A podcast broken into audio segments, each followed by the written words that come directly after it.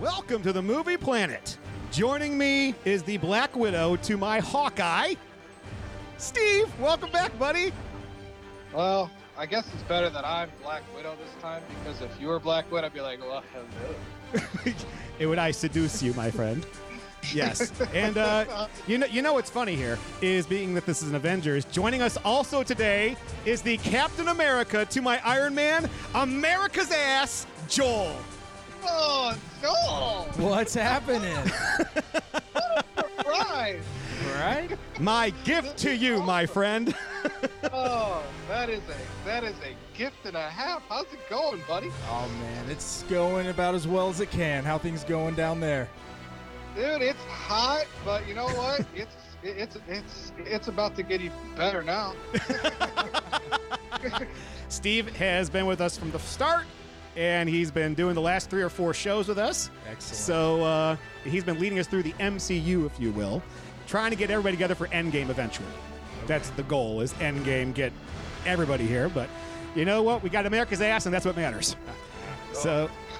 Yeah. Well, hey, let's get started here. If you want to get a hold of us, you can email us at movieplanetpodcast at gmail.com. We're also on Facebook at slash movieplanetpod, Twitter, and Instagram at movieplanetpod. And on the show today, we'll be keeping track of all the movies worth your time in our Movie Planet Preserve. Today, I've nominated the MCU for the franchise preserve, and today's movie, The Avengers. Actually titled Marvel's The Avengers because they didn't want to be confused with that Uma Thurman Avengers movie. Wait, tell me about that. I don't want to. All right, go. Fair enough. It was Uma Thurman and I think Ray Fiennes. I, d- Oh, I yeah. don't recall. It- not many do. Let's see here. The comic book movie Planet Preserve is comprised of seven and only seven films, and currently there are seven films in this preserve. Well, actually, there's eight. There are eight right now because we had a tie last week. Deadpool is number one with an A. Iron Man is number two with an A. The Dark Knight is an A. Batman Begins is an A minus. Captain America: The First Avenger a B. Thor a B, and then we've got a, a little tie here, a little DC versus Marvel tie. Green Lantern with a C plus and Iron Man with a two with a C plus. And I gave him the op- I gave Steve the option here of defending a Green Lantern grade. So, Steve, what is your grade for Green Lantern? All right. So for the longest time, I really, really liked this movie. I think actually, I think it was Joel, the one who really got me on the Green Lantern kick. It really was because I remember listening to that podcast and he just like absolutely loved it from back in the movie Playground. That's what got me actually on the kick. That's what got me a fan of Green Lantern. But if there was ever an average movie for now this, you get to shit on it, Joel. Steve. this is this is it. It made a lot of sense when I saw it for the second time, and I think the second time I took your advice, Joe, and saw the extended version. Yes. Um, because Parallax made a heck of a lot more sense. That alone just knocks it down for me. Just because I had to see it a second time to understand it even more. And Well- there's a movie out there that I have to watch a second time because you know it's funny because I listened to Fantastic Mr. Fox today, and that was the one thing JC had mentioned that he had to see that a second time, and that was the confusing part. But um, I don't know. Blake Lively is my Scarlett Johansson. It's a nice But that- sandwich. I don't know. I thought the film was too Batman Forever-ish, and what I mean when I say that is, it just looked cartoony when it probably shouldn't have been. You know, with the suit and the whole cosmic outer space thing. It, that that was the first thing I thought of. It was very Batman Forever-ish. So, well, I give it a C. That's a fair analysis. Yeah, I'd say I'll- so. I, I accept that. Well, that puts Green Lantern at a firm C plus, which means Green Lantern drops out of the pantheon. Ah. But don't worry, Joel, because Iron Man 2 will surely be out of this also after today's show. do you do you remember what came first, Green Lantern or Iron Man? We'll we'll fact check it. yeah, get I on think that. like I remember seeing Green Lantern, be like, oh, this is like a very fantastic, like strange superhero movie. Right. But that's when Iron Man came out. I was like, whoa. I didn't realize they could do this. Yeah, I I mean, think- Batman Begins kind of did it also. Well, hey, the higher the grade we give this movie, the longer it may be staying there. Or only a film with a higher grade can kick it down on its butt from the preserve in the future. So we will discuss the movie, and in an hour or so, we will analyze it and grade it and figure out if we need to boot a movie out. This is a spoiler-rich podcast, so if you haven't seen 2012's Marvel's The Avengers, it's best if you stop right here, watch the movie, and then turn us back on to enjoy our discussion and analysis. But now that we've handled that business, let's get down to business with how this movie came to be. So this week, we are discussing 2012's Marvel's The Avengers, a movie made for a small $220 million that brought in 1.5 billion worldwide. Damn. that's a lot of cash. Wow. Decent. Yeah. Written by Zak Penn and Joss Whedon. Produced by Kevin Feige. And directed by Joss Whedon. Just say it. I know you want to. Phage. There it is. I always thought it was Phage. You both suck. Okay. Starring Robert Downey Jr. as Iron Man, Chris Evans as Captain America, Mark Ruffalo as the Hulk, Chris Hemsworth as Thor, Scarlett Johansson as Black Widow, Jeremy Renner as Hawkeye, Tom Hiddleston as Loki, Clark Gregg as Phil Coulson, Cobie Smulders as Maria Hill, Stellan Skarsgård as Erik Selvig. The list keeps going. Samuel L. Jackson as Nick Fury, Gwyneth Paltrow as Pepper Potts, Paul Bettany as Jarvis, Maximiliano Hernandez as Jasper Sitwell, and Stan Lee as the old guy in the news report at the end. Superheroes in New York. It's my Yeah, that's a I was Stan waiting Lee. for that to come up. That I was like, uh, at one point, I was like, did I miss Stan Lee? And I was just like, oh, he came up at the very end. I was Well, like, dang. He's not in Far From Home. Oh, that makes sense. He's not in Spider-Man Far From Home, if I remember. No, but I'm the same way. I was in the I was at the the battle scene at the end, and I was like, have they shown Stan Lee yet? and we couldn't remember if like this had started yet or what the deal was. But yeah, he sure enough does make a very small appearance. Yeah, yeah, yeah.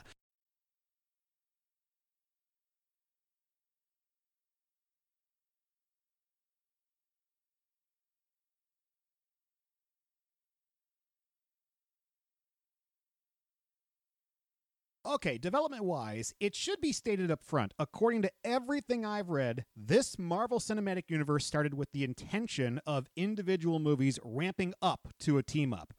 It was not by accident that this happened. We go back to April of 2005, seven years before Avengers and three before the first Iron Man. The original plan involved Marvel making a pitch to Wall Street analysts with the distribution rights going to Paramount Pictures that involved releasing individual films for the main characters to establish them and then do a crossover film. They got Zak Penn, who also helped write the Hulk movie, to write a treatment for this movie in 2007. But nothing was set in stone until they could see how Iron Man did at the box office. It was a massive success, so the company went about setting a tentative release date of July 2011 for the Avengers movie. It should also be noted, for those that have been following along with how Marvel Studios came to be, that in September 2008, Marvel reached an agreement with Paramount, which gave the company distribution rights for five future Marvel films. Now, casting wise, one big name which is missing in this movie is Don Cheadle's War Machine. Apparently, in early drafts, he was involved, but most of the drafts afterwards, he had been written out simply because it just felt too jam packed. Now, back in 2008, they also added Jon Favreau to be an executive producer of the movie following the success of Iron Man. And Marvel Studios signed a long term lease with Raleigh Studios to produce Iron Man 2, Thor, Captain America, The First Avenger. Now, going through the list of things here, we got Iron Man. Uh, Downey was the first one on board for this as he signed a deal to appear in Avengers the same day he signed his contract for the first Iron Man. We got Hulk. In September 2009, Ed Norton stated he was open to returning to the film. In 2010, Ruffalo replaced Ed Norton, whom Marvel declined to have back. Quote, We have made the decision to not bring back Ed Norton to portray the title role of Bruce Banner in The Avengers, stated Feige. Our decision is definitely not one based on monetary factors, but instead rooted in the need for an actor who embodies the creativity and collaborative spirit of our other talented cast members. The Avengers demands players who thrive working as part of an ensemble, as evidenced by Robert, Chris H., Chris E., Samuel, Scarlett, and all of our talented casts. We are looking to announce a name actor who fulfills these requirements and is passionate about the iconic role in the coming weeks. End quote.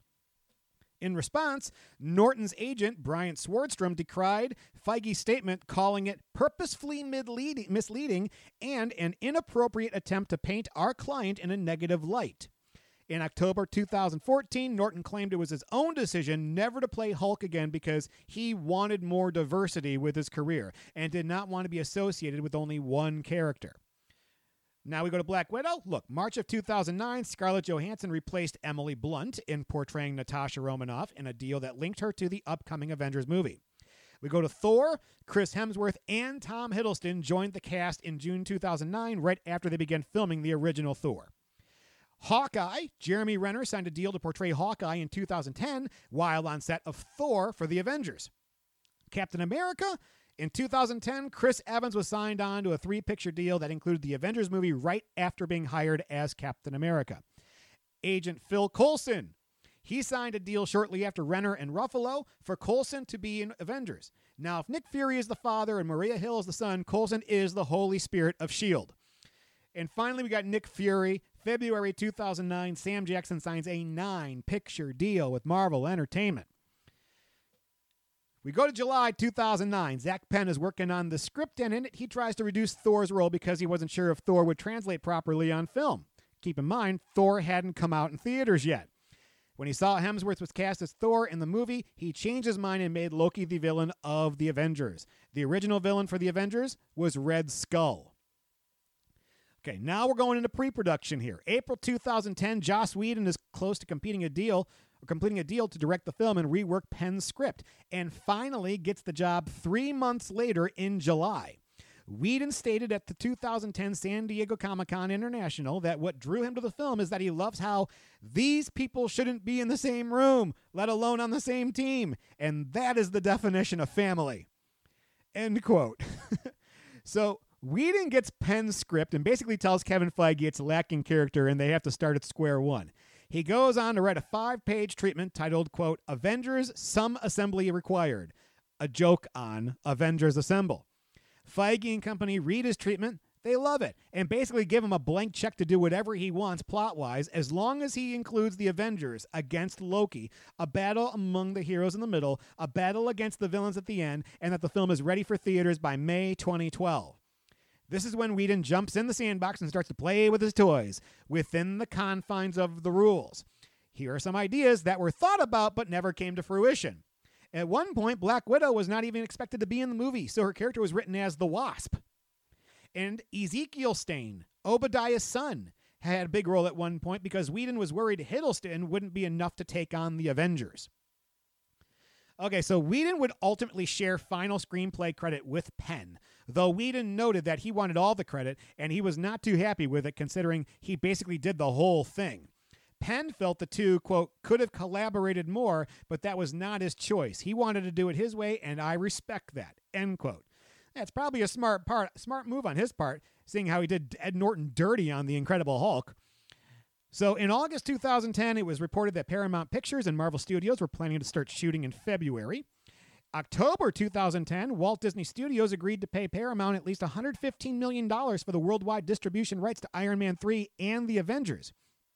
The deal also allowed Paramount to continue to collect the 8% box office fee it would have earned for distributing the film and a marquee credit placement of the company's production logo on marketing materials and the film's opening titles.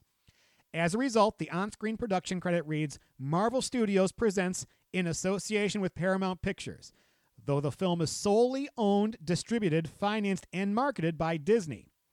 Paramount's Epix retained pay TV rights. Now, casting reached its final stages in the following year. In February 2011, Cobie Smulders acquired the role of Maria Hill after participating in screen tests conducted by Marvel for the role of a key S.H.I.E.L.D. member, who Samuel L. Jackson described as Nick Fury's sidekick. Over the success, success, uh, successive months, the film's cast expanded to include Stellan Skarsgård, Paul Bettany, and Gwyneth Paltrow. Paltrow was cast at Downey's insistence. Prior to this, Whedon had not intended the film to include supporting characters from their heroes' individual films, commenting, quote, You need to separate the characters from their support systems in order to create the isolation you need for this team. Now we go into post production. In a May 2012 interview, Whedon said that it was his decision to include Thanos in a post credit scene, although the character is not identified in the film. Quote, he, for me, is the most powerful and fascinating Marvel villain. He's the great granddaddy of the badasses, and he's in love with death, and I just think that's so cute. For me, the greatest Avengers comic book was Avengers Annual number 7 that Jim Starlin did following the Marvel 2 in 1 Annual number 2 that contained the death of Adam Warlock. Those were some of the most important texts and I think underrated milestones in Marvel history. And Thanos is all over that. So somebody had to be in control and it had to be behind Loki's work. And I was like, it's got to be Thanos. And they said, uh, okay. And I'm like, oh my God. End quote. An additional coda involving the Avengers eating shawarma was shot on April 12, 2012, a day after the world premiere. Evans wore a prosthetic jaw while filming the scene to cover the beard he had grown. Shawarma sales, sales in Los Angeles, St. Louis, and Boston reportedly skyrocketed in the days following the film's release. Whedon stated the inspiration for the shawarma scene came from the events surrounding the filming of the scene where Fred dies in Wesley's arms in an Angel episode, A Hole in the World. After filming the scene, Whedon and actors Amy Acker and Denisof, who portrayed Fred and Wesley, respectively, quote, went out for drinks and ended up just sitting around quietly, exhausted from the day's events, end quote, which Whedon then mimicked in the scene for the film. Now, musically speaking, in November 2011, Marvel announced that Alan Silvestri, who scored Captain America the First Avenger, would write and compose the score for the Avengers. Silvestri developed the score with the London Symphony Orchestra at Abbey Road Studios in London, England. Are we gonna talk about how bad Thanos looks at the Oh. after credit scene though? We'll get there.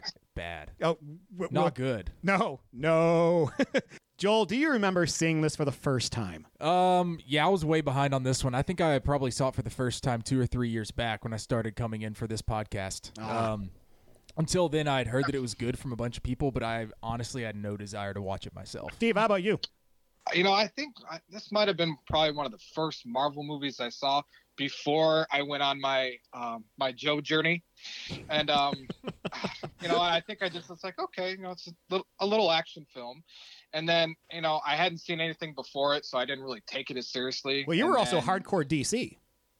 Yeah, I was. I, I love the. Batman, the uh, the Nolan trilogy. That was like my thing that I just loved watching the best. You know, the Dark Knight and whatnot. So Marvel, I didn't really get too much into.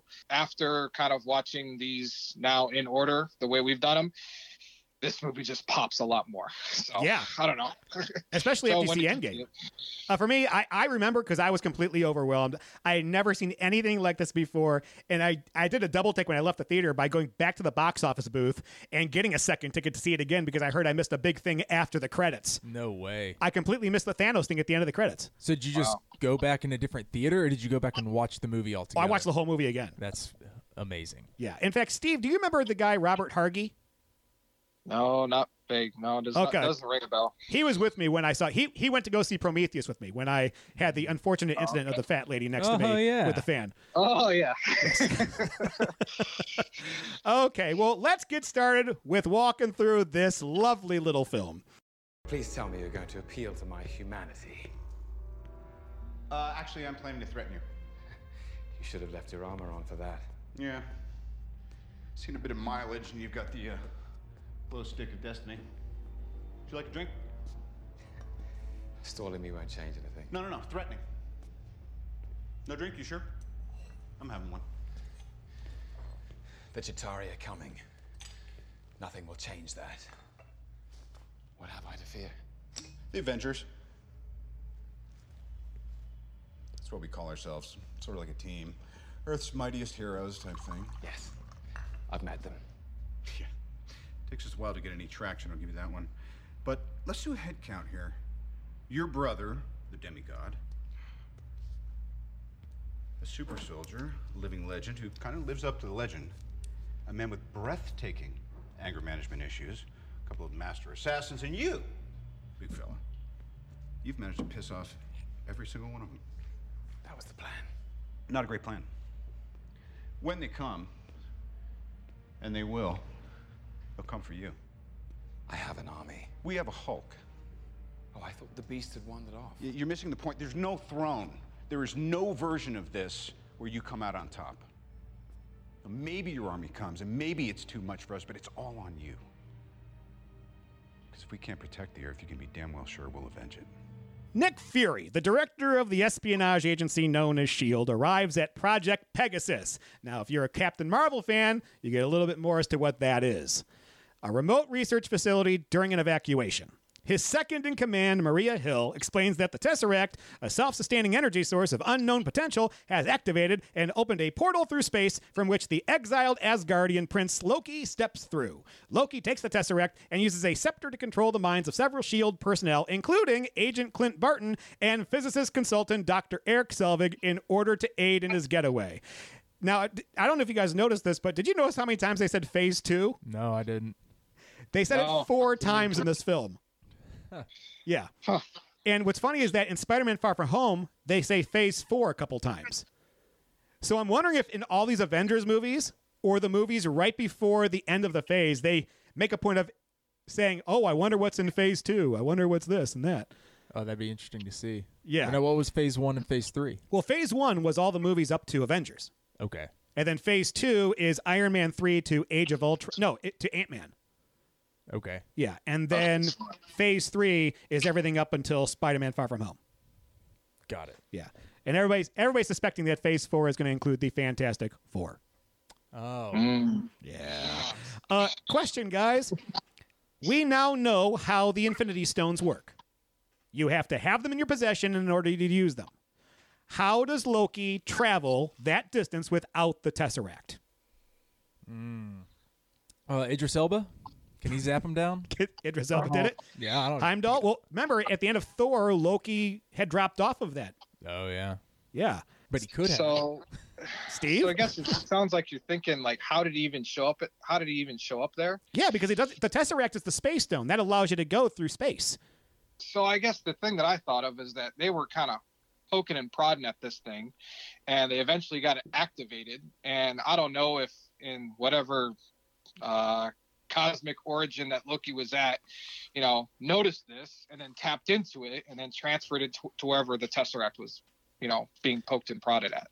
So I don't know if he had a uh, had access to everything and anything about the Tesseract, and then once they saw it, boom, they tapped into it and it brought him there. So. Well, this has been plaguing me all day. I've been looking this up all over the place to find every theory possible as to how this happened. And apparently, it was the big question on the internet. How did Loki travel back to Earth anyway? Did you find anything? I did. The first thing was that if you remember at the end of, I want to say, Thor, you see a scene of Erik Selvig looking at the Tesseract for the first time with Samuel L. Jackson. And Loki says, Oh, that looks like something interesting. And Yep. Erik Selvig says the exact same thing, like he's being manipulated by Loki. So Loki has been to Earth. So the first thought is, okay, he's already got a bit of a hold on Erik Selvig already. So what if he planted the idea in Selvig's head to build the portal unknowingly to where he was? Then, and this is where it gets really weird because I actually pulled up a transcript here of the entire script. And there's a scene in there when Iron Man first shows up on the helicarrier, carrier, and he's talking about it like that man's playing Galaga. That whole scene. Yeah, yeah. Yeah. They, they say a lot of jargon, but if you mm-hmm. read through it, they're explaining how Loki got there. Really? Yeah, and this is the quote right here. When did you become an expert in thermonuclear astrophysics? Last night. The packet. Selvig's notes. The extraction theory papers. Am I the only one who did the reading? So the extraction theory, extracting from another place. Does Loki need any particular kind of power source? He'd have to heat the cube to 120 million Kelvin just to break through the Coulomb barrier. Unless Selvig has figured out how to stabilize the quantum tunneling effect. The quantum tunneling, unless Selvig has figured out the quantum tunneling effect. So it's buried right there in the script in too much science. Yeah. that would be when I would zone out. I think everybody did because nobody could answer the question, Yeah. but it's right there. So th- that's how it happens. I just could you have made it more complicated? Oh, I'm sure they could have, but sounds like a lot of trouble. Yeah. We get hey, we get Hawkeye, and uh, now he's gone. The hawk, the hawk in his nest. Yeah, Hawkeye's there and gone. Say Hawkeye is probably one an underrated or underappreciated character, whichever word you want to take, but also like a very sneaky, just like roller coaster that he's been on. You know, as far as everything that happens to him from beginning to end. Yes. And not having his own movie. I feel like people forget that. Well, Black Widow. Well, Black Widow's about to have her own mini movie, so it's just Hawkeye that's left out in the cold. Yeah, I mean, well, he had a what was it? Um, not Jarhead, Oh, the Hurt Locker. Hurt Locker. Yeah, he had that, which that was a ride as well. Yes, and wasn't Falcon in that also? Yeah, he was. was he a Bourne at one point too? Falcon? No, uh, Oh yeah, Renner. he was the other Bourne. yeah, the other guy. Anyways, Marvel. And Marvel stuff. Okay, so yeah, here we go. In response, Fury reactivates the Avengers Initiative. Agent Natasha Romanoff recruits Dr. Bruce Banner in India. Uh, we get her introduce introduction to Black Widow, and she's gonna go get the big green guy. And this is also the first time we've seen Hulk not as Edward Norton. No way. And now we've got. Oh, that's right. There were two Hulk movies previously. so, what'd you think of Mark Ruffalo as the Hulk, Steve? It was. uh I wasn't a huge fan of Ed Norton being the Hulk, um, but so far I was just like, uh, Blasphemy. it's it's still the beginning. He ki- you can kind of see that he was wrestling with some with some uh, inner demons. Yeah. No pun. Yeah, it was okay so far. I think Ruffalo plays wounded better than Ed Norton. Yeah. Yeah, I would agree. Ed Uh, Norton looks like he kicked somebody's ass. Mark Ruffalo doesn't look like he kicked anybody's ass. Yeah, I mean, yeah, for sure. The the thing with though the Ruffalo does well is he does the stutter well. Um, Yes. like the hesitation and the lack of eye contact. But all of his off-screen stuff, I was uh when I was watching, I was like, I don't know if I like Ruffalo or not. Mm-hmm. But it's because he does such a good job when he's on screen, but when he's off screen, he is also kind of a goober in that like he's giving away secrets during pressers and things like that. And so I when I'm watching the movie sometimes I'm like, yeah, it's just Ruffalo. I wonder how many people hate him. But I mean, he does a great job like when you break it down, but he went on such like a tear of actually being a loon Yeah. at all those pressers, but at the same time, he got a little silly towards the end of the movies too.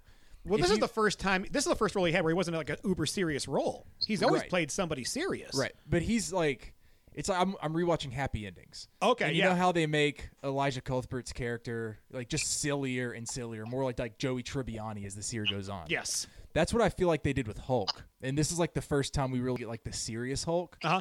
And I mean, he's still awkward, but whereas at the end, he's pretty much, uh, what's his name, drinking Slurpees from Stranger Things season three. Oh, Sh- Smirnoff. yeah, Smirnoff. yeah, I feel like that's what Ruffalo turns into He's smearing. towards. Yeah, he's Smirnoff towards Yeah. the end of the series. Alexi. There's a, it's really cool how Black Widow truly is like the greatest. She is the spy of spies. Like Yeah. She's doing the she's getting interrogated, but she's actually the one doing the interrogation. And then you see her getting the Hulk, and she seems all smooth and cool about it. And the minute that he loses his cool, she's shaking with that revolver. And she's got like that place surrounded with an army. Yeah, she's cool. She's uh, cool as a cucumber in this one. Yeah, yeah. This this it's kind of funny because every version of Black Widow in all the movies is a little bit different. It's almost like they couldn't pin down exactly who she was. Because in the first one, there is no silliness at all. It's Right. it's straightforward. There is no humor. And What- this what one, was her first appearance? first appearance was in Iron Man 2. Okay. Yeah, this one, well, she's got a little more humor to her. Mm-hmm. You know, and then as we see late, like Winter Soldier, she loosens up a little bit more, but the stakes are higher. So it's almost like you expect her to get tightened more. But I don't know. Maybe I'm just reading. Yeah. it. Yeah, it was. uh Yeah, she got a little goofier in this movie, but there actually was two times. One when she's with Hulk, and there was another time where she is like visibly shaken, like she's scared. Yeah. Now I'm not. I the one with Loki that was just all play, but there was like think a time other that was she was almost like in the field position, and she was just like nervous as all heck. Oh, that's after she's- Hulk goes on his tear in the helicarrier. Yeah, that really scared the heck out of her. Yeah. But then she turns it right off and gets back to that back to the mission. Yeah. Yeah. Okay, so here we go. Uh, Agent Phil Coulson visits Tony Stark at Stark Tower, where Pepper Potts is uh, getting 12% of the credit, and requests that he reviews Selvig's re- research. Fury himself approaches Steve Rogers with an assignment to retrieve the Tesseract from Loki, and Rogers is all too familiar with the Tesseract as it played a vital role in his World War II exploits with Red Skull. Now, it should be also noted that the early drafts of this, Red Skull was the bad guy. It wasn't Loki. Oh, really? Yeah. So when you look at it that way, it's kind of like you can see how they try to put the Tesseract in this thing with Red Skull. Steve, would you have preferred Loki or Skull? I think I would have. I think I'm glad they did Loki because he is the master manipulator. Uh, but I can actually see how they could have done it either way, all because of how the heck did Loki get there? You know, he was dropped off the face of Asgard, and the same thing that happened at the end of Captain America. You know, Red Skull just kind of vanished into nothingness. So how they would get there and be their dominant self, like you know, it didn't matter which one there. But I'm glad they did Loki. I've he's I he's like next to it's like Thanos, then Loki in my eyes. And it's funny, like from the very beginning, Hud- Huddles- Huddleston, Hiddleston, Hiddleston. Hiddleston, like he looks evil. They do a great job of making him look like very pointy and very maniacal. He's got the nose and the chin and the horns and the pointy dress and the shoulder pads. And so they do a great job from the first part of revealing him from the close up going back. Yes. He monologues well. He does. He does. And there's something that I guess is more approachable because you're not having to learn a new villain. And Yeah. granted, like Red Skull, we had known of before, but we got to know him a little more personally with Thor. Yeah. So it's almost yes, we have all these familiar heroes, but it was a great call for them to put in a familiar villain that we had some rapport with as well before we got into Thanos. Yeah. Were you gonna say Now, I wonder Steve? if they didn't put in Red Skull because they couldn't get the original actor. Because I think you mentioned that last time. That's right, because Hugo Weaving didn't want to be Red Skull anymore after Captain America. He Which I had wonder if that's he had an awful experience on the sh- on the movie. Really? Well, imagine putting that prosthetics on all the time. Yeah, true. Like, but he didn't return for Endgame. That wasn't him or Infinity War. They had a voice actor do it. Oh, really? Yeah, somebody was faking Hugo Weaving's voice. Oh, interesting. That blew my mind. What'd you say that the villain they were going to have Ezekiel who? Ezekiel Stane. Okay, Romanoff, Coulson, Rogers, and Banner meet on the Shield helicarrier before it goes airborne. Dr. Banner is escorted to his lab after a brief meeting with Fury. Banner has been consulted to trace the gamma signature that the Tesseract radiates.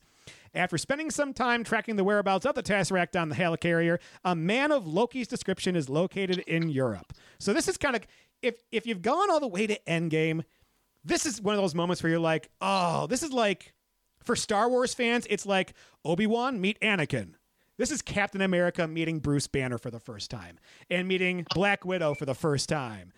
And it's kind of like you're seeing the genesis of what Endgame is going to be eventually. No, yeah, it is. Uh, the when the Endgame is, yeah, it's just like okay, this is when they first met, so you kind of see how you know every single every person plays off each other, and it's just you know from beginning to end, Cap's still kind of the same. You know, goes in there and just takes the lead off of everything.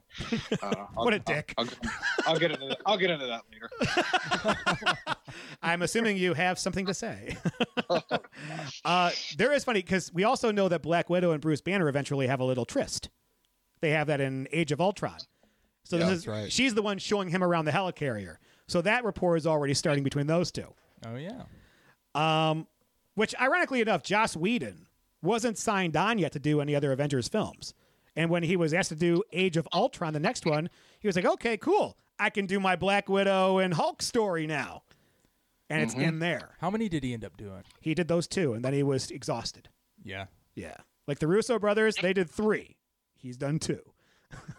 Man, it's a shame he couldn't get more money out of that, you know? Well, he made two pretty damn good movies. Yeah. You hate to hear it. Okay, Iron Man, Captain America, and Romanoff travel to Stuttgart, Germany to apprehend Loki, who, with the aid of a mind controlled Barton, is stealing iridium needed to stabilize the Tesseract and demanding worship. Might I add, he pulls a dude's eyeball out of his head. That might be my bet, my favorite like villain part of this film. That's the best part. Yeah, as far as like bad boys go, Yeah. like in the in these movies, every the main antagonist, it's always very like supernatural, and I'm going to snap my fingers and everything's going to happen. Yeah. It's like what everyone loved with the Joker in The Dark Knight. He puts the pencil through the guy's eye, and so here with Loki, it's like it's more than just magic and snapping of fingers. He snapping of fingers. He's willing to just like get kind of dirty for the cause of becoming powerful. Yes. Yeah, this is his like, yeah, this this put him on a different level that he's kind of willing to do anything. But you know, it was interesting. The first couple, the first time or so I saw that, that's immediately what I thought it was. Just, oh my god, he took his eye out. and then I watched it last night, and then you know how he's has that thing over his guy's eye, and then it's manipulating on a different device. I'm just like. Is he really digging it out, or is it just kind of a laser, kind of scanning it and then projecting it somewhere else? I think that's what it is. I think that it's like a three prong, almost like a chicken claw that just like goes over his face and sticks there because you're right. His eye is still moving voluntarily. Right. So I think that the tough part is like the fact that it's probably is stuck into this guy's head or his face. Well, it doesn't go gently into the guy's face either. No, he no. slams it onto I'm his not, head. I'm not defending his actions. I'm not telling the kids to go do it. Um, but I was thinking, I was like, this is Disney, as I've been told. Uh, this was actually Paramount's Okay, that's what I thought. because it says Marvel Studios in in partnership with Paramount at the beginning. Okay, Yeah. So I was talking to someone else who's on good authority that knows more about superhero movies than me. And I was like, I didn't think Disney owned this yet. They're like, oh, yeah, yeah, this was Disney. So Disney owned the property, but they did not own the distribution nor the rights yet. got it. Yeah. Not yet. Now they do. Now they yeah, Now they own everything. They owned Marvel, but at this point, because the movie was already being made by Paramount, they it was going to go more to Paramount and Marvel. Was this the last one? Yeah. Yeah. Then it's all downhill from there. I mean, Yeah. they, they just shit the bed oh, after this a for, bunch of for 17 movies. yeah. Just a pile of trash bags. Okay, after a battle with the heroes, and mind you, this is a fantastic battle. This is Iron Man versus Thor, and then Cap comes in with his underoos to stop these two. Cap seems really undergunned in this battle with Thor and Iron Man. They're both bringing lightning and thrusters. He's got a shield. Yeah, so this is where I would like to talk about something. Yeah. As far as the physics go, I couldn't. I, I mean, I guess I enjoyed the scene. It's fine for what it was in Loki, just watching from up top. But what, at what point does science come in with Thor's hammer? Because I've seen him put it on people's chest. Yes. And obviously their rib cage and the cartilage is strong enough to hold it up and worthy enough to hold up the lad- the hammer. Ah. But if he throws it, it'll go through the side of a mountain or like drop like take down every tree in the area.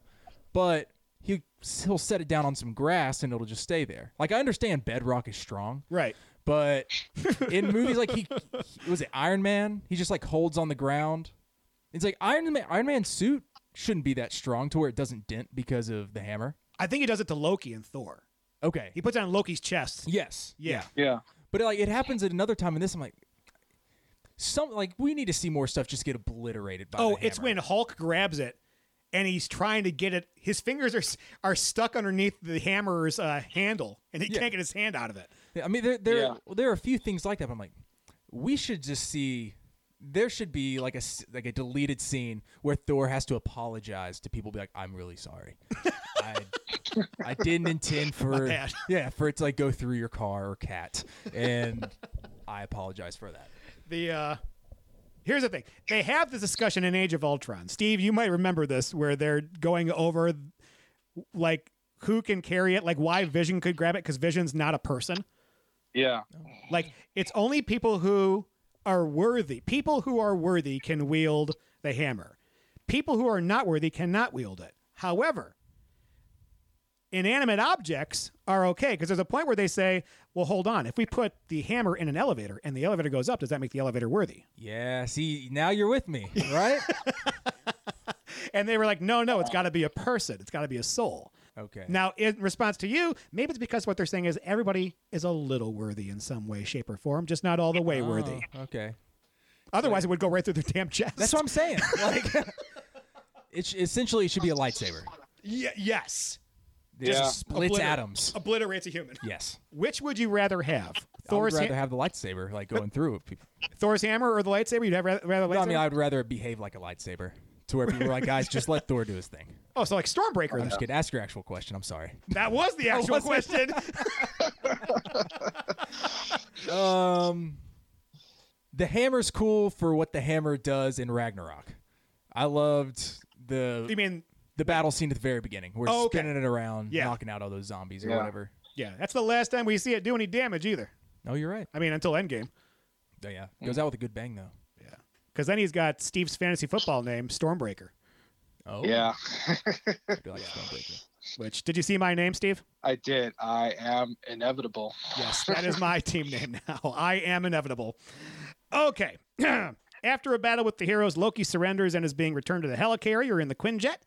Thor, Loki's adoptive brother and the Asgardian god of thunder, attempts to free Loki and reason with him. After a confrontation with Iron Man and Captain America, Thor accompanies them to imprison Loki on the helicarrier. And the helicarrier's got a nice little room in there, fit for a Hulk. Yeah. Yeah, that that took me a little longer than I'm proud of to uh, recognize in the film. Well, that's because for for one thing, you're sitting there going, were they planning on getting Loki? And if so, what were they going to do if that Hulk was already in there? Oh yeah. So this is why this is why I try not to think too much outside of the like outrageous in these movies. Like I focus on the hammer and things I'll get to in my bottom three. Yeah. But Noticeably not in this movie. Where the hell is War Machine? I was just thinking that. Yeah. For being a uh, Had they pretty got uh, sur- surreal moment, you know, that everything's going on that they wouldn't uh, tap into his, uh, or at least Iron Man bring him along. Yeah. I mean, War Machine was in the, one of the early drafts. He was in there, and they took him out because they were like, well, it's too jam packed. I'm like, two? One more person would have been a problem? because he was in Iron Man 2, right? Yeah. They had already recast Don Cheadle. yes. So there should have been no issues as far as that goes. In fact, he's in the very next movie, Iron Man 3. Yeah. Well, I guess unless they wanted to, you know, the, it is the Avengers, and I guess they, if they wanted to establish the team, then you got the Avengers plus uh, War Machine, and it'll be like, well, I don't know, I don't know. I think they might have just kept him out just to focus on the team. Ah. Maybe. That's probably- I don't know. And it's like, it's not the original seven then, it's the original six. You Yeah. know, hockey terms. In honor of Don Cheadle, would you like to say your favorite Don Cheadle role since he wasn't invited to this film? I would. My favorite Don Cheadle role is from House of Lies. Oh. That's my favorite role Don Cheadle's ever done. My second is War Machine. What's yours? Um, mine is Rush Hour 2. He's in Rush Hour too. Yeah, where he's uh, where he and he's like where uh, Chris Tucker tells him he'll shoot him in- until he died in the kitchen. Steve, what's yours? I don't know if it's necessarily a movie, but um, I like Don Cheadle and Captain Planet. Well played, sir. I think Joe was the one that made me sit down and watch all of those. I think I made Oh, both of you watch those. Yes. Sadly, I've ushered you into two universes, one of which was good, the other not so much. Kenny, that was his name. He's Kung Fu Kenny. Kung Fu Kenny? Yeah, if you get a chance to, House of Lies is a really cool show on Showtime. I think it's on Amazon Prime. Yes. Oh, okay. Yeah. Okay. After Loki is put into the cell originally intended for the Hulk, Thor reveals to the team that Loki is allied with the Chitauri, a powerful and technologically advanced extraterrestrial race unknown to both Earth and Asgard. In return for winning him the Earth, Loki has promised them the Tesseract. What is Loki's endgame? What's he going to get out of this? I was this? wondering that. I also I don't care for the Chitauri. Yeah. Well, at the time they couldn't use the Skrulls because the Skrulls were owned by Fox. Classic. Steve, can you please explain to me why on earth what what's Loki doing? What what's he going to get out of this? Uh, you know, I think he just wanted to just rule. I don't know. I think he probably he always seems like the guy who has to go through, you know, take five steps forward to take, you know, six or you know, five steps back take six steps forward. You know, he's got to do all these intertwining and all this stuff. So it seems confusing to like the average person. Like, man, what is this guy doing? But he knows what it is. I don't know. I think he just wants to rule something. You know, Well- whether it's Thanos over everything in, in the end game, but um, maybe he just wants to have Earth all to himself because he can't go back to Asgard. Well, and that's the funny thing about it is that the whole thing is he's going to go there to open a portal for the Chitauri to come through. So is Yeah. that evil dude with the 18,000 fingers like is he the one that's going to rule everything and Loki's just going to be like vice president or something? Well, knowing him, he probably would, yeah, bring him in to just use his army and then just take him out in the most least expected part of the, you know, Yeah, because he's that, the uh, the Chitauri guy is the one who gives him the scepter and says, "Here, Yeah. use this." Which now we know what both of those are. The Tesseract is the Space Stone. The scepter Mhm. is the Mind Stone. So you have two Infinity Stones right there, yeah. and they didn't even know it. Which is funny because if Thanos is the one behind everything, wouldn't he know the scepter was the damn s- Mind Stone? Hmm, one would think. He's just, oh this, yeah. this is what's knocking my yeah. grade down in this movie. Knowing what I know, I'm burdened with knowledge. Yeah. Oh yeah, that's right. I don't know any of this. That's right. Yeah, you're going from the posi- position that you've never heard any of this. Sorry for spoiling, Steve. Do you think he just wants to get rid of Asgard? Do you think he's just trying to do whatever he can to destroy Asgard? Um, He's like he's just super bitter after Thor and is just on a rampage of whatever he can do. well, I don't know, but I do know this. We are now being joined by the Thor to my Hulk. JC has just entered the house and he's getting himself a beverage. We almost All right. timed that perfectly. That was almost perfect. he came in, dropped off his bag, and went to go get a drink. Preferably Well- water, I'm guessing. Because I only have gin in the freezer. but yeah, so JC will be with us shortly. That backfired.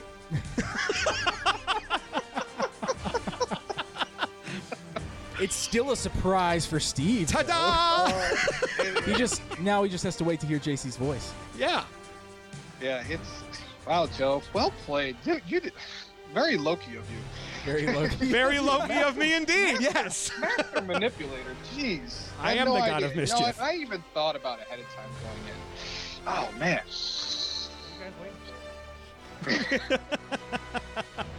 You, my friend. Yeah, but I can't hear nothing. Well, you got you got to get your headphones on, brother. And JC is now on the program. We're gonna agree to disagree. I'm on the program, You are on the program. so in other words, it's gonna get crushed. Okay, so here we go. Start Not if you're Thor's hammer, because apparently it only crushes things if it's human. Yep. Yeah, it's true. I'm very confused. Hi, Steve. Hi, JC. What's up, buddy? Can I just say that I've always wanted to say hi, Steve, because of Multiplicity, and now that I've gotten a chance to say hi, Steve, I want to go home and watch Multiplicity and order pizza. Is this Yeah. is this the first hi Steve? Because normally it's bye Steve. Normally Well, I it's said hi, I Steve. said hi, Steve, at the uh, very beginning. Oh, that's right. Yep. But my hi, Steve, is from uh, Waterboy. Yeah. Hi, Steve. Bye, hi, Steve. Steve. hi, Steve. Okay, back to this. Stark has Jarvis hack into the SHIELD database while he works with Dr. Banner. Rogers is less than thrilled because, as you are, and tells the two scientists to resume their work and investigates Phase 2. Oh, there's that Phase 2 sign again. SHIELD's top secret weapons program. Romanoff speaks one on one with Loki and eventually discovers that he plans on using the Hulk as a means of dismembering the team. I've watched this scene 10 times. I still don't know how she gets to the idea that it's Hulk that he wanted. Can anybody help me out with this? I mean, I'm sorry. Where are we? maybe that's. I was scroll. I was scrolling. Although I could just read yours. This is cool. I can see your screen. I It's thought really about that on this side. because I was watching it, and a lot of times in superhero movies, I feel very dumb. Like anything science fiction, I feel very, very dumb. I feel with my fingers. Nice. Um, but when I was watching, I was like, I don't think that this is something we're supposed to get, or that it's like some type of actual crime thriller where we're like, I see what they did. This might just be a Black Widow so good she's able to put stuff together that even we couldn't figure out. Yeah. Does that make sense? Because I mean, she is a because when they were doing the whole uh, interrogation at the very beginning, she's just talking to him. She's like, he was about to give me every like the very last piece. We're like, I didn't think he was saying anything. Yeah. Right. But- so every time in the previously in this podcast where I was like, oh, I was talking to a friend as JC, but I was like, I didn't want Steve to know that I was watching this with JC preparing because JC hadn't gotten here yet. Oh, yeah. Sorry, Steve. Hi, Steve. Okay, so after all these things come to light, the Avengers are divided over how to deal with Loki and the revelation that S.H.I.E.L.D. plans to harness the Tesseract's power to develop weapons. Which, if you watch these in chronological order, you already know because Captain Marvel shows that entire thing because of Project Pegasus. Fury admits that the events in New, Mix- New, New Mexico, New Mexico, a year prior, made Shield aware of other extraterrestrial races that may threaten Earth. Weapons developed from the Tesseract would form a mean, means of deterrence. As the group argues, Barton and Loki's possessed agents attack the helicarrier, disabling its engines. And Iron Man and Captain America put down their beef for a brief second before returning to the greatness of Civil War eventually. Yep, shaking his head over there. What? James. You're allowed to have an opinion. That's the problem with opinions. They can be wrong. facts are amazing things because facts are always facts.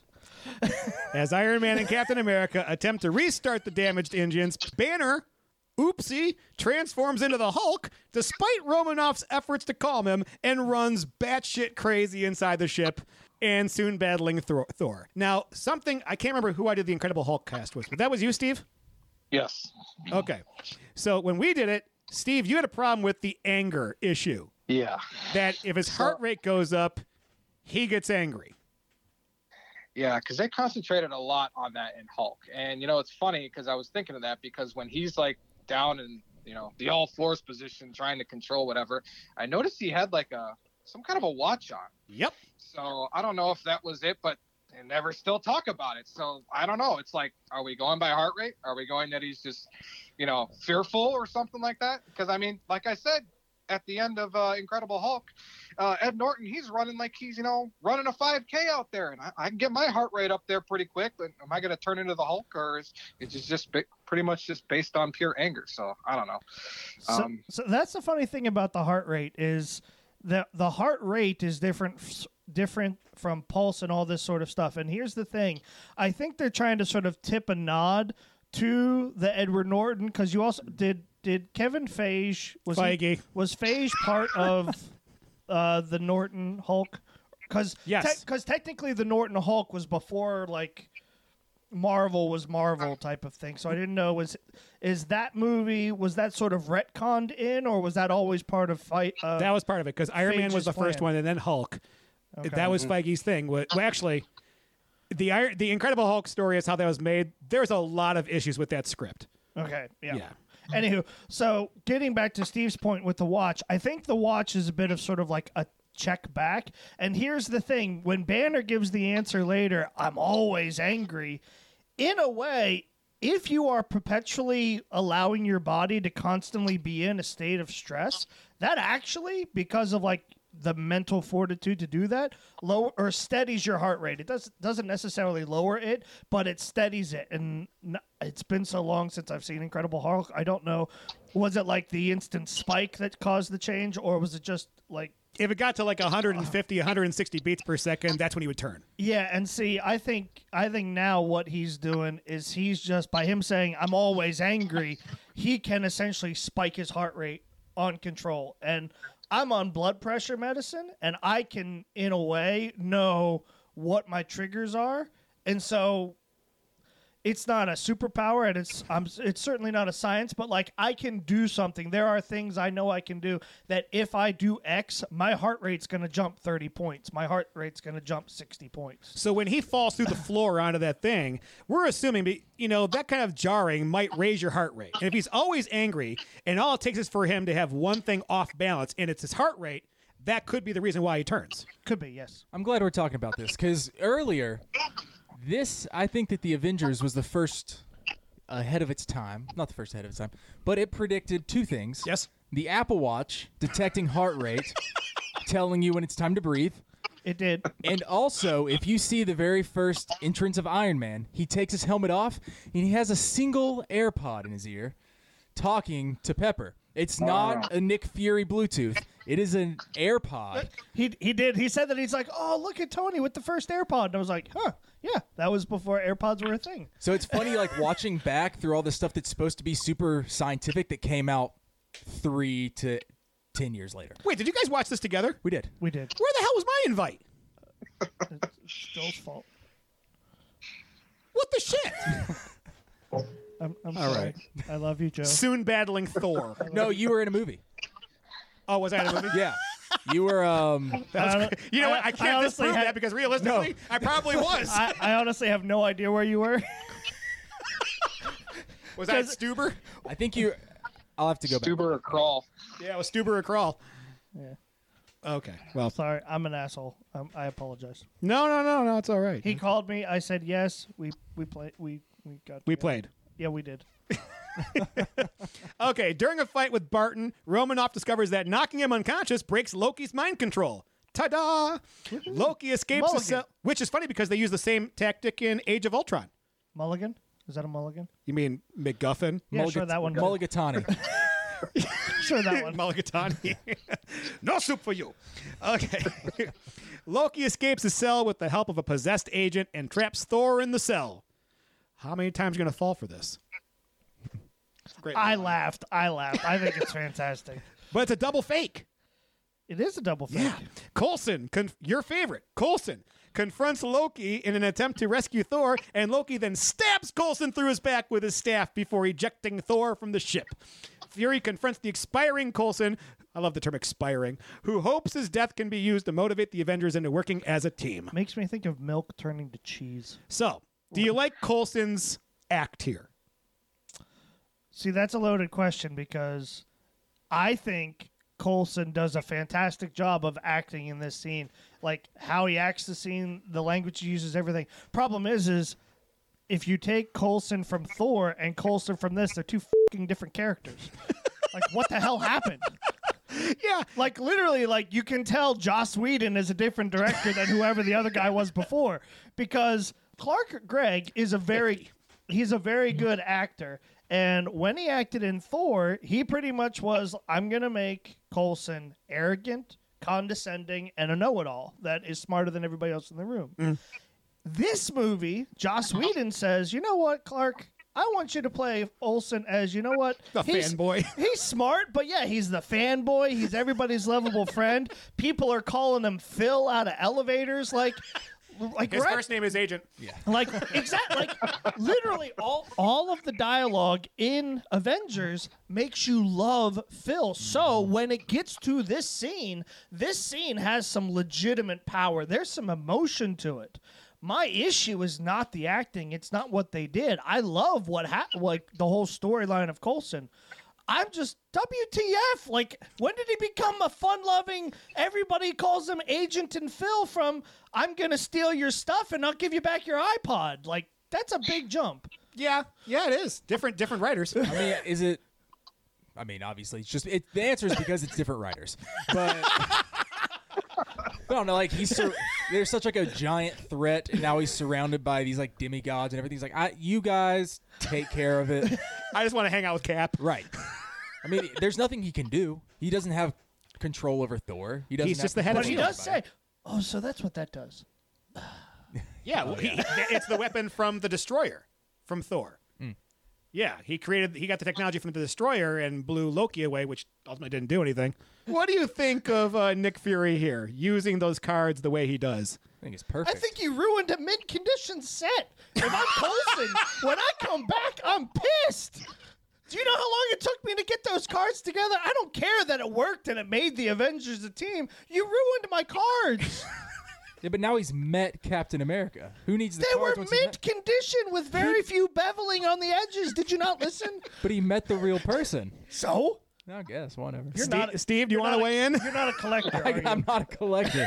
Well, oh, But for a if- guy who had some mint condition cards, he did not have any protective casings on them. That's those what I mint thought, condition Good Steve. call. Very good That's what I call, thought. Steve. Very good call. Or did he and Nick Fury just I took them out? That also came across my mind. Yeah, you also said something else that was really funny about the card of Captain America. What, what, what was it? About the blood on it. And you're like, somebody with the blood on the card. I don't remember. th- I mean, You don't remember what you said? I- I don't Like wanna said, steal- oh, wait, I, don't wanna know. I wasn't there. I just don't want to steal your thunder because it was really funny. oh really? Go All right, say I it, thought it was funny. He's like, you know, so he's leaning over to me. The scene's all going on. He leans over to me and he's like, you know, somebody mimicked that card with the blood on it, copyrighted it, and sold it, and they made a butt ton. Oh of money. yeah, oh yeah, for sure. You know, you know for a fact that like there's At a a company out there. Yeah, that they made they made Captain America cards, and they probably made a f- select few that had the blood stains on them. They're like, these are worth more. I guarantee. I guarantee someone You're spent probably all- right. close to a thousand dollars on a blood, like fake blood stain. And I Captain bet America they card. put them in protective casing. Eh, You know what protective casing it was? It was the Clark Gregg, Phil Coulson action figure with him with the spear through his chest, and then you had the cards in the back that you could just kind of use. I've never seen that. What? No, like an How is action. an action figure a protective case? You Because can't look it- through an action figure. It's in no, but it's in a An action plastic. figure is It's in plastic. The invisible. But uh, you just said see that through. the protective case is the action figure. So I'm taking the card. when I s- I'm like opening up the action. when I say the action putting figure, I mean the. the God damn it! Shit! You, You you said I, I the, mean the uh, cardboard with the I- unit. I don't know what you mean. I only know what you said. You, you probably said see the through the invisible figure. woman as well. Stark and Rogers work out that Loki will orchestrate the alien invasion at Stark's New York based home, Stark Tower, and that defeating them will not be enough for Loki. He needs to overpower them in a public way so as to validate himself as ruler of Earth. Does he sympathize with Loki when he's talking about the narcissism of Loki? Oh, I don't think he. I don't think he's sympathizing with him. But I think a narcissist recognizes game. Yeah. And I think he's able to come up with Loki's plan because Tony's thinking, yeah, that's what I would do if I'm evil. I love his turn to. He's like, you know, he wants a tower with his name on it. Yeah. Oh my god. Yeah. Son of a bitch. Yep.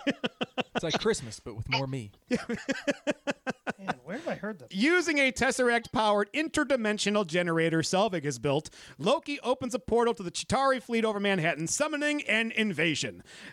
Invasion. The Avengers rally in defense of New York, but quickly conclude they will be overwhelmed as wave after wave of Chitauri and Leviathans descend. The Avengers keep their ground to hold off the invasion and evacuate citizens, while the Hulk beats Loki into submission. This is an awesome scene. Best oh, scene in the whole movie. For sure. Puny God. that was good. Damn. I'm not gonna lie, I'm turning my chair a little bit. He'll edit it later to make me sound very high pitched and. Uh, this battle is fantastic looking, but logistically is a nightmare because it, you only really have like four blocks, four square blocks to really use before everybody is completely separated. and none of them have earwigs in. What? The Hawkeye, when he's up, he's giving directions. How can everybody hear each other? Did you say earwigs? Yeah, they don't have stuff in. AirPods? AirPods? whatever they're called. Earwigs are Earwigs very are different thing. insects. Yep. No, they're also Yeah. called earwigs. The things that you put in your ear, like s- Secret Service Secret little Service. wires. Thank you, Steve. Yes, see, Steve's helpful. No, you said Yeah. Secret Service, not earwigs. no, the clear, but the clear things that go in the ear, are, I'm pretty sure they're called earwigs. Joel? He's googling Um, it. He's Yes, I know. Okay. Earwig electronic. Joel's gonna be Um, pissed when I'm right. Nah, who? Did you say Joe or Joel? Joel. I mean, I'm not gonna be pissed. I'm going to be a little unhappy. okay, so it's the ones that go in your ears are one word, and I think the bug is two words. They also cost like 12, 1300 bucks. Oh, they're on sale though. What are they called, Joel? They're called Phonak Earwig Invisity Flex in ear Earwig. radio receivers. oh, they're called earwigs. There are your wigs. Can you get them on Prime? Security breach. Uh, I'll check. Probably. Did you know Yeti I mean, what are we, a were team? 30% No, no, off no. We're a today? chemical mixture that makes chaos. We're, we're a time bomb. Um, yeah, it's nothing but a bunch of. Uh, Amazon just has a bunch of uh, bug traps for earwigs. It seems to run on some form of electricity.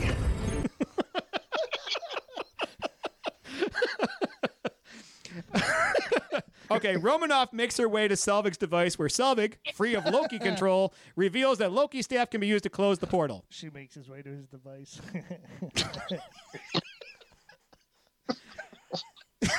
You missed this, Joel?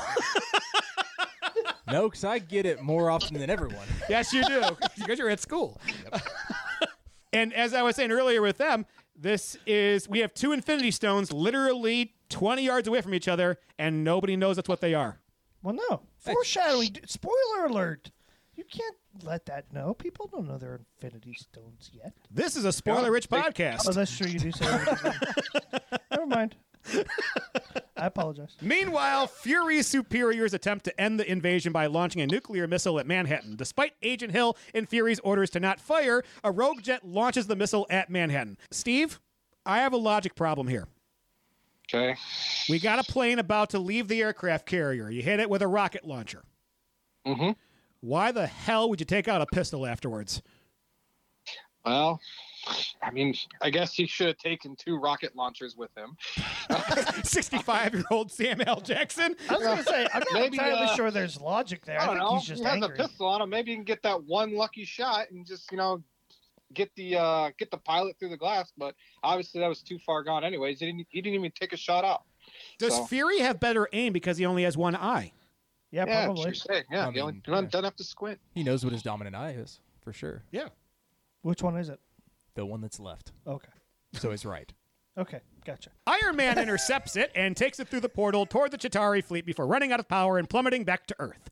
The Hulk catches him as he falls, and this was spoiled in the trailer. Huh?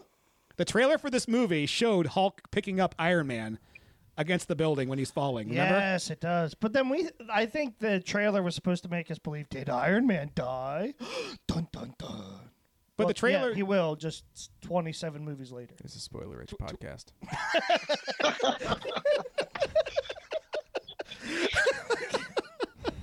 Okay, the Avengers then apprehend Loki, who is still weak from his encounter with the Hulk and clearly needs a drink.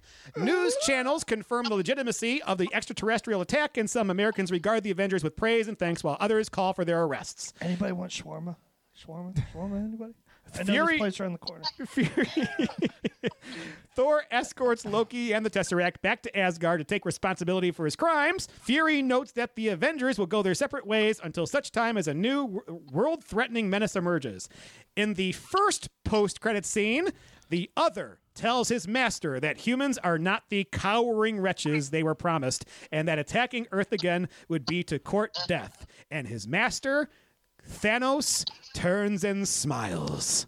Which is sad because that led us to believe we were going to meet Thanos, who was in love with death, and then we'd see, all, and then we never got to meet death. Didn't get that storyline. No, we didn't. Sad times. We got some shitty Infinity War thing.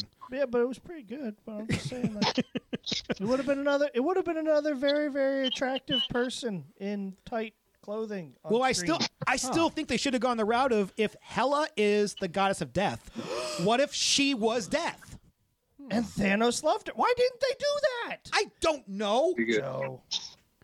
Okay. Then in a second post-credit scene, which was filmed many, many months later, the Avengers gathered at a shawarma restaurant and, looking a bit worse for the wear, eat in silence.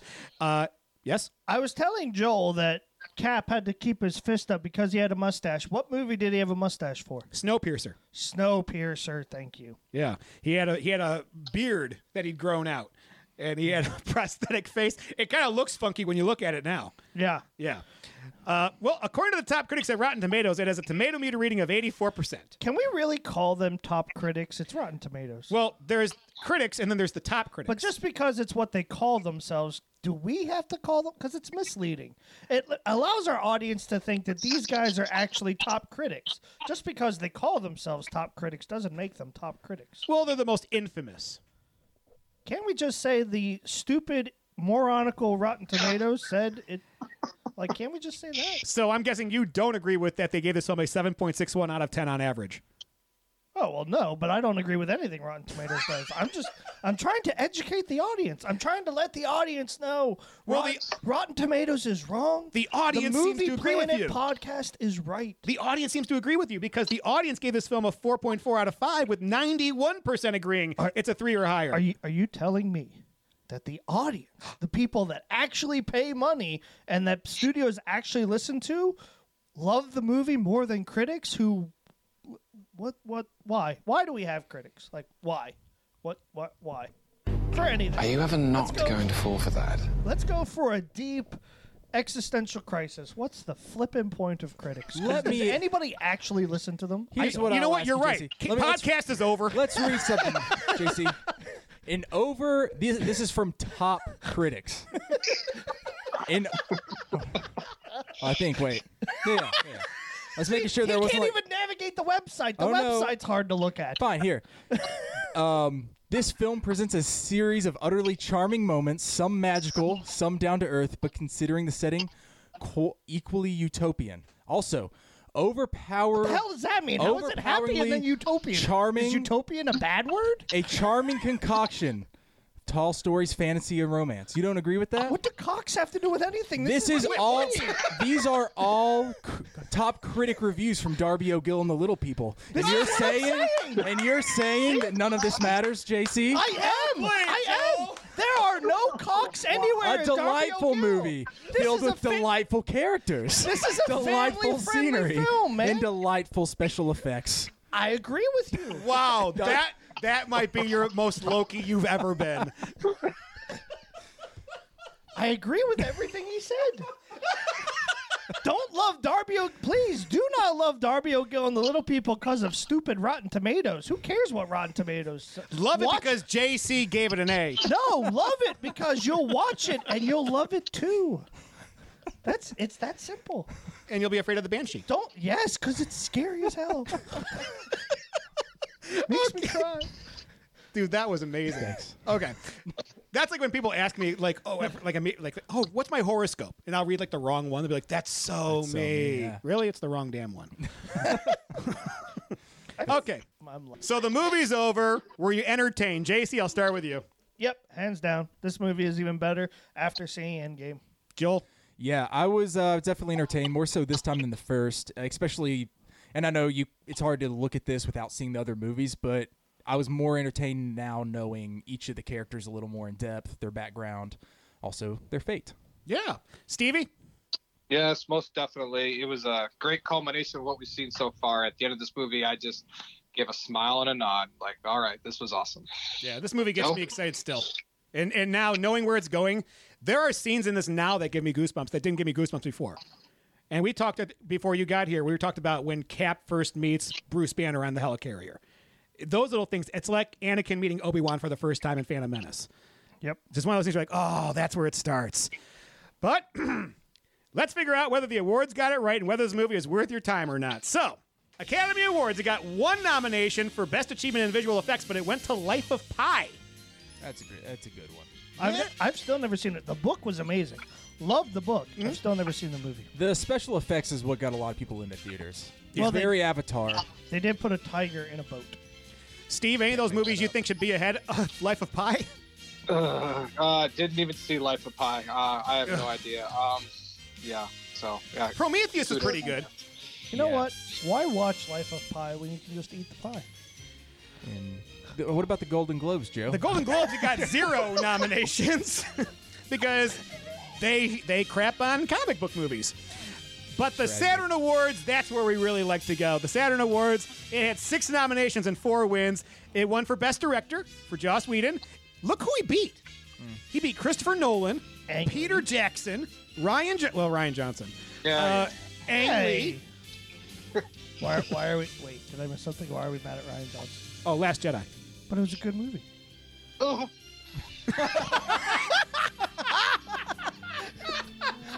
Now, Steve and I Steve- can have our Civil War moment. Steve, do you want to weigh in?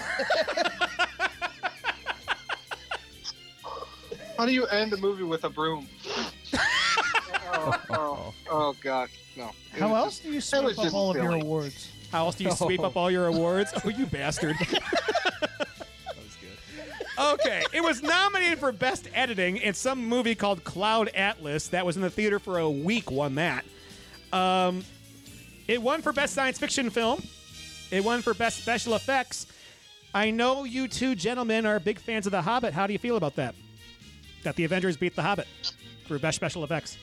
I get it for the first one because the first one really didn't have, but the second one when you have Beorn and like Smaug and all of that, if it would have been Beorn and, Sm- and Smaug on screen, no, there's no way. But the Hulk and all of that, I get it. Yeah, I totally get why it won. Yeah, The Hobbit didn't really go out into outer space, and so to have to do that, all the alien creatures, it is Might have been a better movie if The Hobbit went to space. Well, It's already a great movie. Uh, better, right? I don't know. Star Wars is already in space. Has no hobbits. Well, I'm pretty sure I'm in there someplace. You're just walking around the back of the set one day. There's tiny Jedi's with beards Those are young and hairy ones. feet. well, whatever tricks the trigger. Oh, hey, speaking of tricking your trigger, Best Supporting Actor, your boy, Phil Coulson. Clark Gregg wins for Best Supporting Actor. Hey, That's to be not able to play a jerk off in one movie and a lovable guy in the second. no. Hats off to you. Acting chops. Well done, sir. But does he deserve it over some of these other names? No, not over. Not over Christoph Waltz and Christoph Django. Waltz should have got it. Steve, Hands- what do you think? Uh, never. I have not seen Django Unchained. My when I saw this list, I thought Michael Fassbender, for sure. Oh yeah. Prometheus? Yeah, As David? Fassbender was good in Prometheus, but he wasn't better than Waltz. You need, you definitely need to see Django Unchained. It's hard to watch. It, it is hard to watch, but Christopher Waltz, he's, He's just, awesome. yeah. I didn't know he didn't get the Academy Award. The fact that he didn't, that shocks me. I'm shocked I'm that you both didn't say Ian McKellen. Well, no, I mean, he's not, good. Not over, Jan- yeah. McKellen was good, but not over Christopher Waltz. I mean, no. Gandalf's a character you have to have in the movie, but Christoph Waltz in Django, after that performance, I went back and watched like as many movies as I could get my hands on that he did. Yeah. that's the thing. Like Gandalf is already created in the book, so Ian McKellen is kind of just like bringing that to life. Christopher Waltz, like nope, like that's a brand new made up character. The dentist. He nailed it. God, now I want to go home and watch Django Unchained. It's a great movie. It is, but I may want to get ice cream because it's. Is it on my Voodoo? Yes, it is. Okay, Steve, there you go. It's on the Voodoo. Or is it on my Voodoo. voodoo? It may be on my voodoo, What? and that's why I'm remembering. It. Like John Wick? Oh, it's on mine. oh wait, no. Okay, best writing went to Django Unchained. I got to agree with that. I think it's a Yeah? great movie. Although Cabin in the Woods is in there, and I love that movie too. Never seen it. Never saw it. Okay, that's Oh, another Joss oh, Whedon. Yeah. Yeah. Okay, the Is it, MT- a, is it a horror movie? yes, Yeah, not gonna see it. the MTV Movie Awards. It wins for best fight. The Avengers versus the Chitauri. Oh, um, no, no, no, no, no. Jan- no. Django versus the Mansion was is one of the best shootout scenes in any movie ever. It's bloody as hell. yes, because yeah, they and- I also agree. because that's where they mash up James Brown and Tupac. Yes, and they it's do. one. It's it's up there with the Freebird and um, Word Up scene from the Kingsman movies. Well done, Yeah, Yeah, it, great, it should great have fight been scenes. Django Unchained. Steve. What about Bane versus Batman? No. no. Yeah, I, that that was a no, I horrible just- I fight. just It was not what Dark I wanted. To, and everything just gets turned off. So I agree with Steve on that one. Well, best hero goes to Bilbo Baggins. I this Again, is- not for the first one. For the second or the third one, yeah, not the first one. I almost feel like looking at the list, it should have been, Iron Man. yeah, Iron Man. Definitely not Catwoman or Bat. Yeah, the only one on that list that actually makes sense is Tony Stark. Yeah, yeah. because I didn't watch Snow White and the Huntsman. because Bilbo doesn't really resolve anything in that film. He's a great character. He's a great, but he he's he's a supporting character in the first movie. In the first movie, the star is um, Thorin. Thorin is the main character of You the think? first. Oakenshield. Okay. That man is playing Galaga. Thought we wouldn't notice, but we did. I love him. Best on-screen duo went to Mark Wahlberg and Seth MacFarlane for Ted. Bullshit. Never seen it. I like Wahlberg. In fact, all of the others that are on there, I would pick over those two. Okay. so I just found out we've got a chat room on here also. Yeah, because It says, JC, Google hey, has a I chat. can type while we're talking. Hi, guys. What kind of goosebumps do they give you? 'Cause you I talk love your- Obi Wan. Nope, they didn't. That's because you were. I was responding to you before. It's gonna make for some great content. All right, and then movie of the year went to the Avengers. I got to agree with that. If it's not on Django Unchained, it's the Avengers. This is MTV. Yeah, You know, the same people that said like Twilight series was going to win everything. So, all right, on to our next segment titled Top Three, Bottom Three. This is where we talk about the things that we want to highlight in this movie, and then we go over the three things that are bad, unforgivable, or downright travesties. Let's start with the top three. JC, what are your to- what are your top three? All right, number three. Loki's reason and story for being bad, his actions and his transformation. I legitimately bought into this because at the beginning you kind of think like this guy's nuts. Like the guy that we saw in Thor was well put together. He was well thought out. Like he was manipulating. He was conniving. This guy's just maniacal and crazy, and like he's just killing people left and right. And he's talking about crazy stuff. But then when you have the conversation between him and Thor, I was a god, I was a king, and like any logical person watching was like, no, you were you were never supposed to be king. It was it was supposed to be Thor. Thor was supposed to be king. But that's when it clicked. Loki genuinely believes he should have been king. He was the son of Laufey, and because Laufey dies, he loses that kingdom. Because of uh, Odin uh, choosing Thor, he loses. So he legitimately believes he should rule over someone, rule over something, and he will kill to get it. So when that all sort of like came together, I'm like, "Damn, like good, like well done, like it sort of explained how you go from Loki and Thor to Loki and Avengers, and like it made me think Loki may be one of the best and most fully thought out story arcs in the entire franchise. Like, I definitely it- agree with that. It it it just legitimized it. Number two. Number two. That's what comes Don't. after one, but before three, because we're going backwards. Okay. Tony. He really grows on you, doesn't he? Tony Stark just being Tony Stark. Again, uh, after Endgame, he's even better in this film. Like, I almost like you watch go back and watch these movies for Tony Stark. Like, Yeah. that's that's all it is. And the only reason Tony Stark isn't number one is because of the person that deserves credit for this. Even Kevin Feige. going on. Well, Feige has nothing to do with it. He's painting his office beige or something like that. Joss Whedon. Joss Whedon. We could not have had this. Who else could have put this all together? And let's be honest, he wrote Puny God. Puny God. Yes, he did. I mean, well done, Joss. Well done. All right, Steve. What are your top three? Um. All right, so I got to switch the order here a little bit. Um, um, number three, um, I really like the fact, and I think you know Joel pointed out this. This movie was a little ahead of its time. It seemed like I really like the fact that the Avengers and everything was brought to our world. The public knows these heroes. That's something like you don't Yeah. really see too often at all, and um, it's kind of a you know done out through all the rest of the films after this. So I thought that was really neat. Um, number two, the music. I don't know how many times this when they all kind of come together right there, and you just hear the Avengers theme song. You even hear it a little bit throughout the film itself.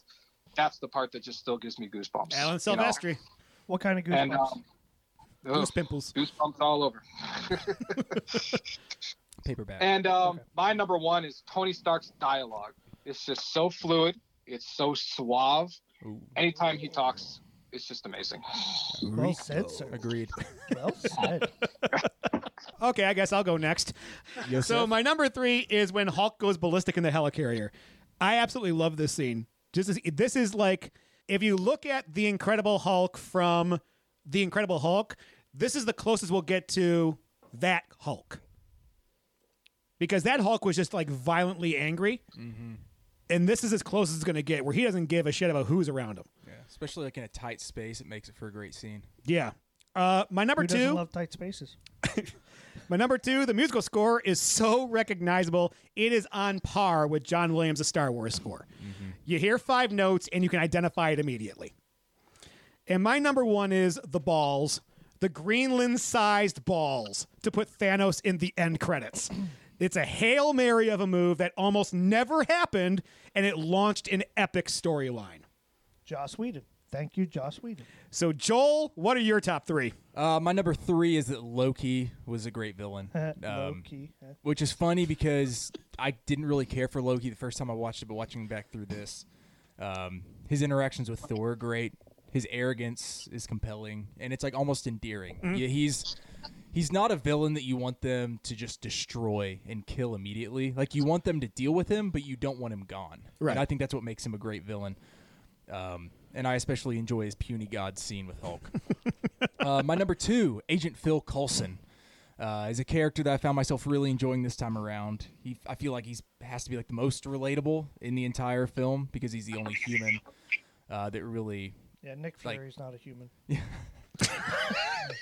but a human that like shows emotions and is serious, but is also like, hey, I recognize that you all are greater than me, and I'm gonna kind of geek out for a second. He's the fan's perspective. Yeah, he's like he's the character for the average viewer, and I like the balance that he has between business, honesty, and like the little bit of dorkiness that he has with his trading cards. He wears too many ties. Everything And- else I can get behind. My number one Jesus. is uh, m- there were uh, moments that I got distracted or faded out, and I'm always brought back to the film by Tony Stark. So he's my number one for the movie. You can't beat Iron Man. He's his dialogue. He's fast talking. It's like the like George Clooney in Oh Brother Art Thou. His everything Oh. just pops with his dialogue, and he's so fluid, uh, like Steve said. So that his chemistry with Pepper, he's my number one. Yeah. All right. Tony Stark needs an Academy Award. They'll never do it. They will never do it. But I so badly. I bet so he gets nominated in the next But, Academy but Awards. that's the thing, and nominations not enough. Robert Downey Jr. deserves an Academy Award for taking Tony Stark through this whole franchise, and he'll never get it. He I will. guarant- It'll I be a call- lifetime it'll be- achievement. No, I. But that's bull. Like that's not the same thing. No, like so, he needs to like get it over other actors so that people actually recognize how great of a role this was. Not some like, well, we're going to create a new category so that we don't step on somebody else's feelings. No, step on like show that he did better than these other actors in these years because his movies made more money, and Well, it's never going to wouldn't happen. you have to create a new category for that? It's boding. No, I'm s- like because couldn't he come up for Endgame? It's yeah, it's boding I'm- well I'm because essentially- I can't think of another male performance this year that's as good as Tony Stark's because they've been hmm. mostly female-led movies. So the oh. dearth of movies that are out there for male leads to showcase what they're doing is few and far between right now when a popularity comes along. This movie could end up being like the Lord of the Rings Return of the King where it starts to sweep up awards. But I'm Oh, you're saying right. like put it up against Django Unchained, like put it up all against these those- all these those other years have movies. passed. Yeah, well, but that's the thing. Like, we have all of these other great shows, and like nobody's going to give credit to a superhero movie. Nobody's going to give credit to the movies that make a billion dollars, three billion dollars, and all that. And if there was a character that should finally get over the hump, that should finally pull the cork out of the Academy's asses, so that they recognize the movies that maybe make all the flipping money should also get credit for good actors, it should be Tony Stark. And I don't think it's going to happen, and that pisses me off. So Sounds like JC's ready sounds like JC's bottom ready for three. bottom three. JC, would you like an opportunity to vent your yeah, feelings? it's time to vent, JC. What's your bottom three? By the way, that is not one of them. that was his honorable mention. Okay. uh, number three. Why the secrets from the people that would be Avengers? Like What? wh- what I mean. why the secrets from the people that would be Avengers? So the Avengers are Captain, uh, Thor, and all this. Why did Shield keep secrets? Like you were gonna form this group, you were gonna have this group to protect, and like they sort of created this. Oh, spies! We're keeping secrets. We're hiding the Hydra weapons and all this. And in my head, I'm like, "Wh- why? Like, why keep the secrets in the first place? If this is Earth's mightiest heroes and you were gonna hide secrets from them, but then at the end of the film, you know what? Yeah, go on. Like, no, it's okay. It's like, that's a hard leap for me. Okay. That, that's, I feel like that's a forced problem. Like, they needed to create drama, they needed to create something that's gonna divide them. And thus, the more I think about it, I'm like, no, like logically, they would have never kept secrets from Tony Stark because a Tony Stark would have probably figured them out anyway. He does. and Captain America, Thor, all of these guys, like. Why? If you're going to use them, like, if you're even considering them as this because they're gods among men and all this stuff, like, Yeah. why the bullshit smokescreen? Like, it makes no sense. Yeah. So that's my number three. Number two, Jesus. Captain America is a self righteous, pompous ass. That is America's pompous ass, James. Thank you. Uh, also, he thinks he's better than everyone else. and I love it when he challenges Tony about laying down his life. Oh, oh wait. Who who did that? Who actually laid down their life? Jesus. And then who went back and selfishly lived the life they always wanted to live podcast. without actually, you know, doing anything? Oh, oh yeah. So who's the self-righteous asshole? Got it. Okay, just checking. So that's my number two. And then His love affair with Cap America continues. and then number one, Phil Coulson is an. I've already said this. Phil Coulson was an asshole in Thor. Then here in Avengers, we're made to believe that he's loved and he's played funny and personable, whereas he was arrogant and condescending before. Why the jump? Or at least like make it more clear, because. I hated Coulson and Thor. I love him in Avengers. That's confusing to me, and it makes my head hurt. Can I tell you why? Sure. And it's gonna, it's not gonna make sense in the story, but it makes sense from a production point of view. After Avengers, what hit the TV screens? Agents. Agents of Shield. Also, we And all have he bad was the days, star. JC. But I didn't. I didn't watch it. We all I have know, bad but they had to put a positive spin on the guy because he was going to lead that show. But you need positive and negative, otherwise they don't swirl around. Because All right. positive won't interact with positive. They bounce. Steve? Stevie, you're up. What are your bottom three? Stevesy? Oh, Jesus, you too, Steve? Okay, go. Yeah. um, my number three is Cap. He's just an annoying goody goody. I love you, And Steve. Well yeah, done. during when that whole speech when they're in the in you know the lab and he just kind of stops up and be his self righteous person. That was it was just annoying as all hell. And um, um, by himself, it's fine. Maybe in just Captain America, but with the others, he just seems like a goody goody two shoes. I'm right, you're wrong. We got to do it this way, but this is the mission. We got to stick with the mission. No, I, I agree I- with I- that. Well said, Steve. You're very smart. You should be on this podcast more often. He is. I was going to say, he's been in the last three shows. um, My bad. Number two, uh, the Hawk. Um, he seemed like he was just outcasted. You know, you got to think you got this amazing team, you know, and you know all about these other characters, and then where is Hawkeye? You don't know anything about him other than he's just been manipulated. He's up in he's his off nest. in his nest. You know, that's, that's all that you kind of know. Um, he does kind of redeem himself during the Battle of New York, which I actually really liked his little montage part in there where he tries to take out Loki. Um, but it, it kind of has a redeeming quality, but you know nothing about it. So I think they screwed up so far on that. And then my number one is, I guess was explained later by Science Joe. Um, I was all out confused on how Loki was found by the Chitauri. It just left my head scratching. Like, how the heck did he just find these people? You know, so he just drops off Asgard, uh, or did he just like kept falling and falling and land in their lap or something? I don't know. Actually, that's a valid point because now I'm confused. Because according to Ragnarok, he should have like when he was falling out of Asgard, he should have ended up in the planet that Thor ends up in Ragnarok. So how did the Chitauri get him instead of him ending up on Ragnarok? Well, the Chitauri got him. I don't know. that goes into mine. So, Joe. okay. My number three is the design of Thanos in the end is very inconsistent with how he turns out in 2017. it's bad. I don't know why they couldn't keep the original design. I really don't. If it's just CGI anyway, uh, I don't understand why they haven't updated it George Lucas style with an Avengers Special Edition. Because everybody You think hates they what will? George Lucas did. I love what Lucas. Did. I bet they will. I When- did too. I'm just saying that's when why the they eight haven't done hundred it. dollar box set comes out, I bet that they uh, they update that. It'll be a thousand. Th- think, think it'll, maybe we'll get it on Prime Day. My number two is that Hawkeye is completely misused in this. Uh, if he had been more established, then this turn for him early in the movie would probably have meant more. But being that all we got was three seconds of him in Thor, this that's not enough. And my number one is I just don't understand what Loki's plan is. Like, what is it he wants in the end? Because we talked earlier, Loki is on Earth to open the door for the Chitauri to come through. Yes. He's not beating the Chitauri. No, but they work for him. No, they work for Thanos. But according to him talking to the other guy who was talking to Thanos, and because Thanos wasn't talking, and it was the other guy talking to Loki, Loki gets the Chitauri, and the Chitauri are to follow Loki on Earth and essentially follow him as a king. I, you know that wasn't going to happen. Oh, but no, uh, well, no shit, Sherlock. My point is that's what Loki believes. Loki believes the Chitauri are going to follow him. You and I know that, but, But Loki's smarter than this. No, Loki's crazy. He's crazy. no, seriously, the fall down like it snapped a brain, like brainstem or something. He's legitimately nuts. That's what I love. He went crazy. And so you never make logical decisions. You don't kill 80 people in 2 days if you're not crazy.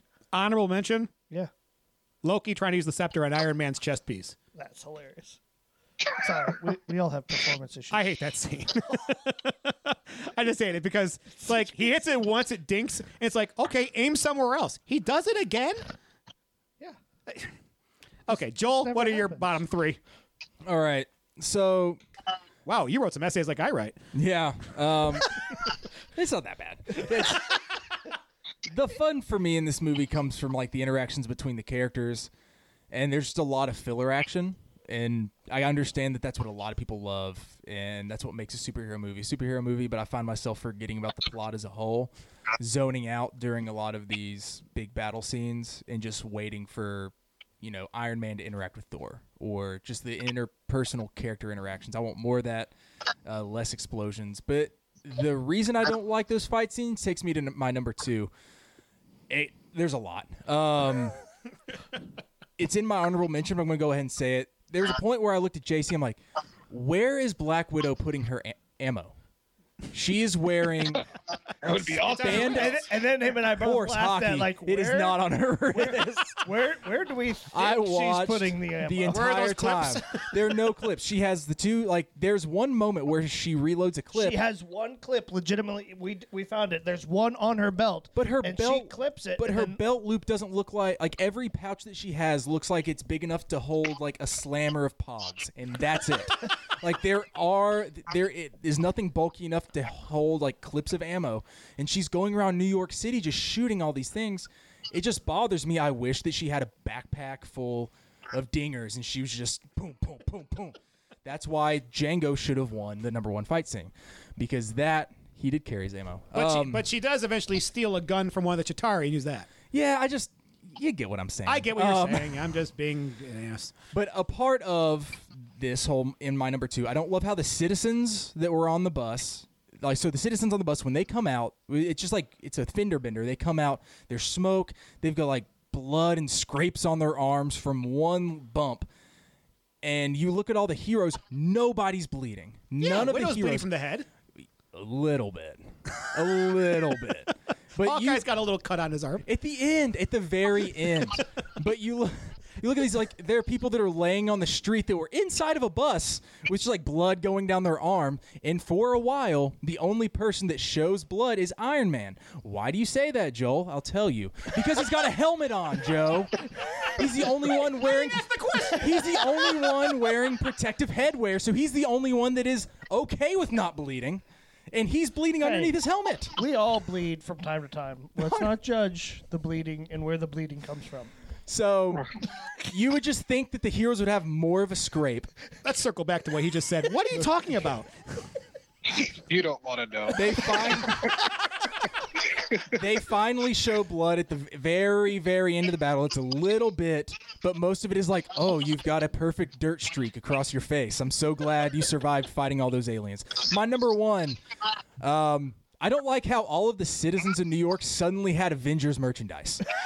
All of the heroes are walking away from the rubble, and the New Yorkers, like their homes are torn down, their cars have exploded, and all of a sudden they're in the streets with Captain America hoodies and Iron Man masks. And I'm like, oh, this must be in the future. It's not because Thor. It, no, it's just like they're all still leaving, and maybe it was a full week after, but it's like you.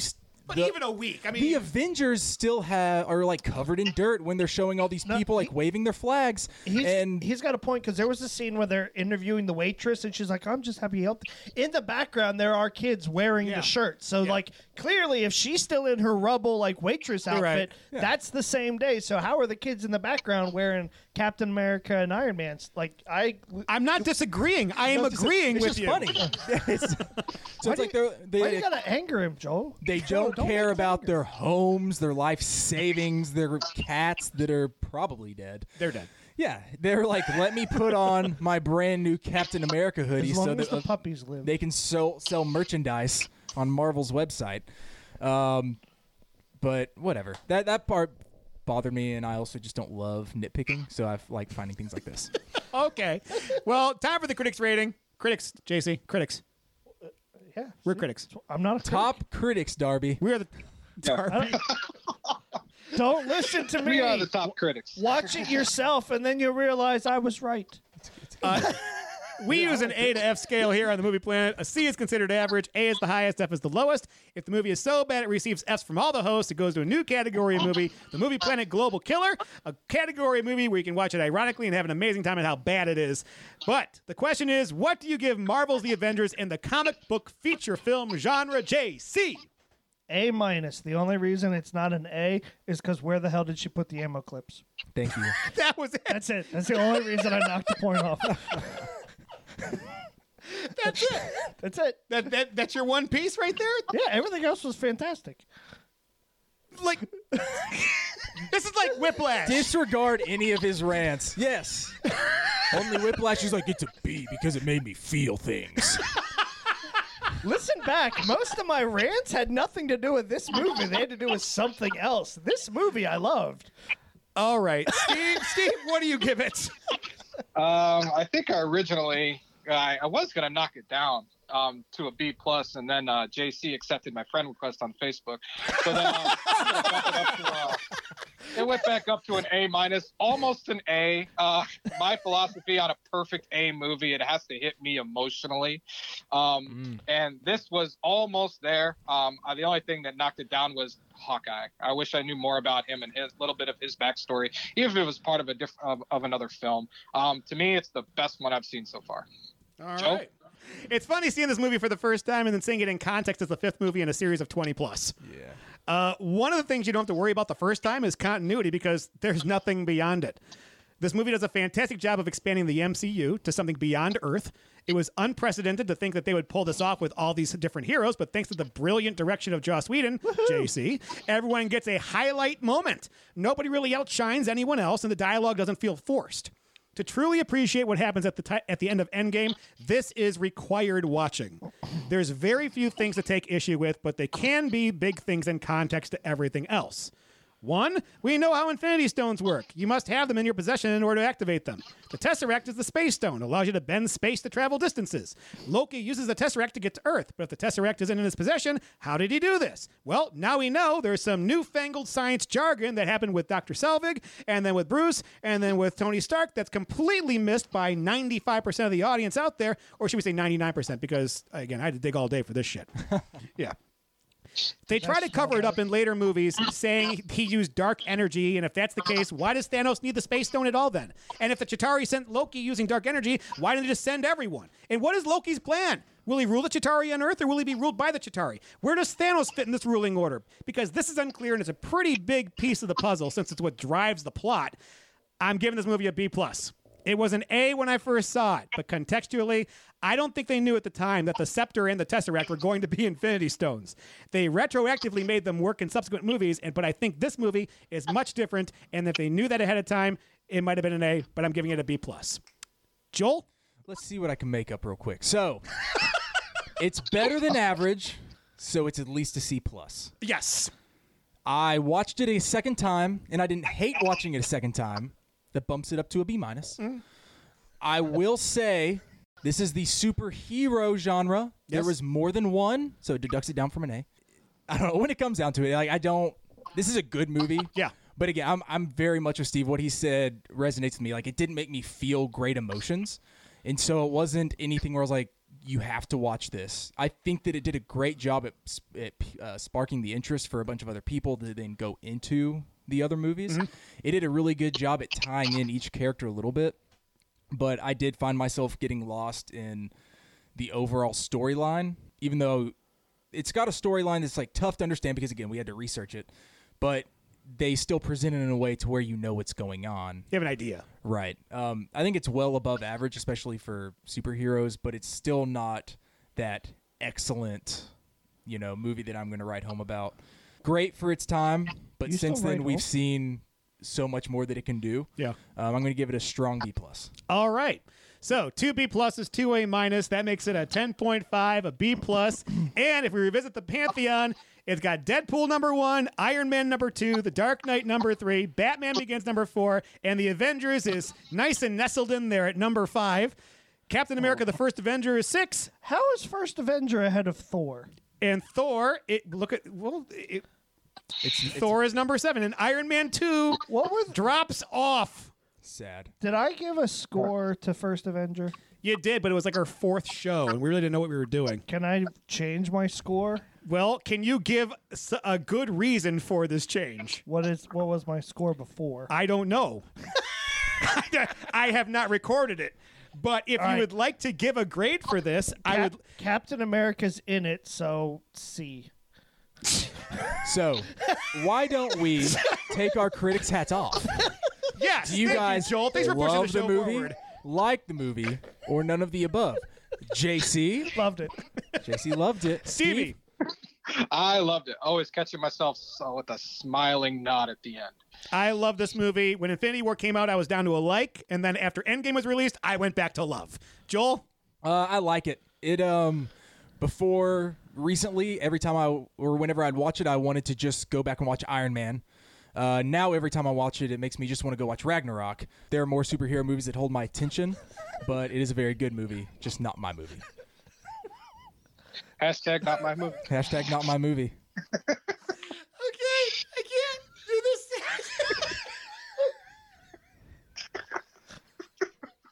So Joel, do it. the ultimate question is this: Kids, you know them, pre-college, maybe their first second year. Would they love this movie? Would they like this movie? Or do you think they'd be like Avengers? Who? JC, are you ready? Or do we need to go straight to Steve? I'll go. Steve, So- Steve's got it. Uh, yes, yes, they'll be happy they stuck through it because of the Battle of New York alone. It's all over the place, just like how these kids are today. Yeah, I I agree. I think standing alone, the kids will enjoy it. It's a good gateway film. It for sure helps to see the earlier ones, but it's nice that you don't have to see any other films to enjoy this. But yeah, I'm gonna go next because I just want to end with that. I think standing alone, they will. It's a good gateway film. It for sure helps to see the earlier films, but it's nice that you don't have to. It for sure helps, but let's be honest. It's saying that.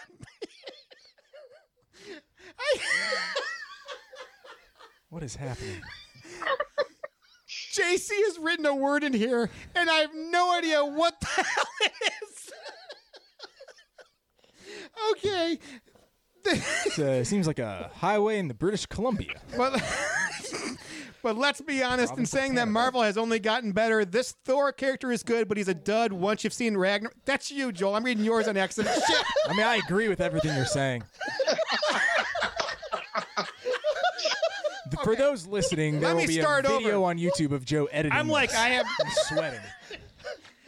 Okay, I think kids will look at this movie nostalgically, which is funny because their nostalgia is like 30 years earlier.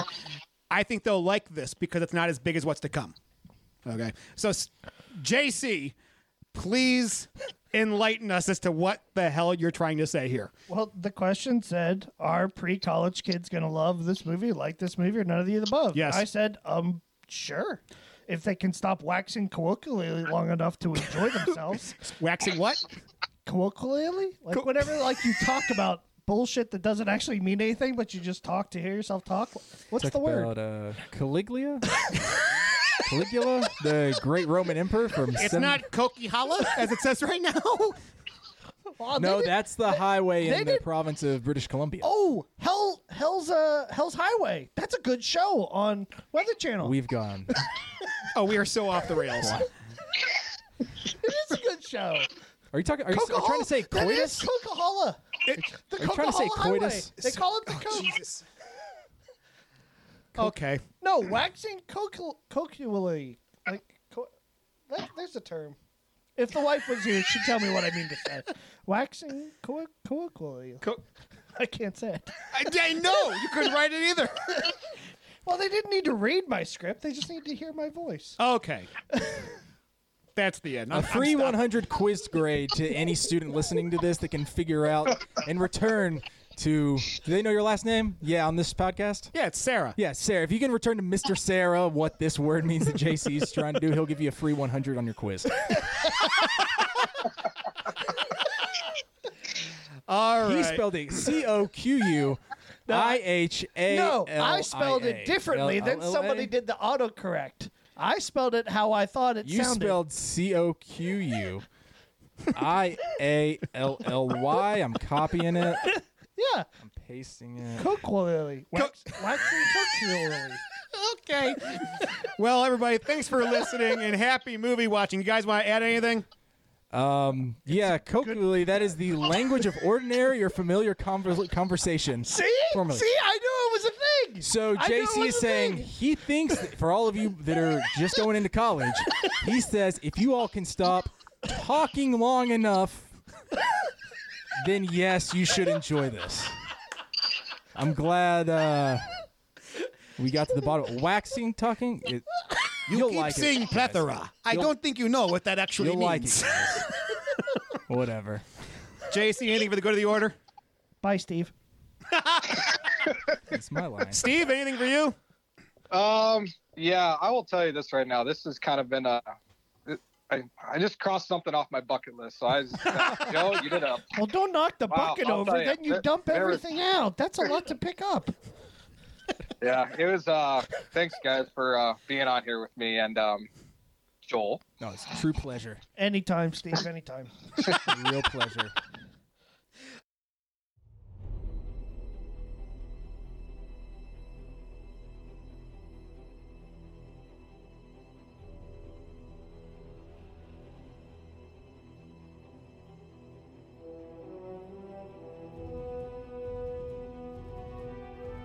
Well, that's all we've got time for today, Movie Planeteers. Next show, we'll continue our look at the Marvel Cinematic Universe with Iron Man 3. the beginning of Phase 2 of the MCU. You can email the Movie Planet using the address movieplanetpodcast at gmail.com. If you enjoyed the show, subscribe on iTunes, Google Play, Stitcher, Overcast, Podbean, or Spotify and give us a four or five star review. Tweet with any questions, comments, theories, and I'll try to fit them into the show next time we're on the air. Send those tweets to at Movie Planet Pod and like us on Facebook and Instagram using the links in the show notes. The opinions expressed on the Movie Planet podcast are those of the individual hosts. The Movie Planet podcast is not affiliated with, prepared for, approved, or licensed by any entity that created any films discussed or reviewed herein. All movie clips and music included in the podcast are the intellectual property of the respective copyright holders. They are included here for the purpose of review, and no infringement is intended. Special thanks to Twisterium and SoundJ Music for providing any intro or closing music we use for any of our other shows. All right, well, happy list, happy movie watching, everybody. Bye, Steve. Bye, Steve. We're Bye, out. Joel. I said it first. You can't take it from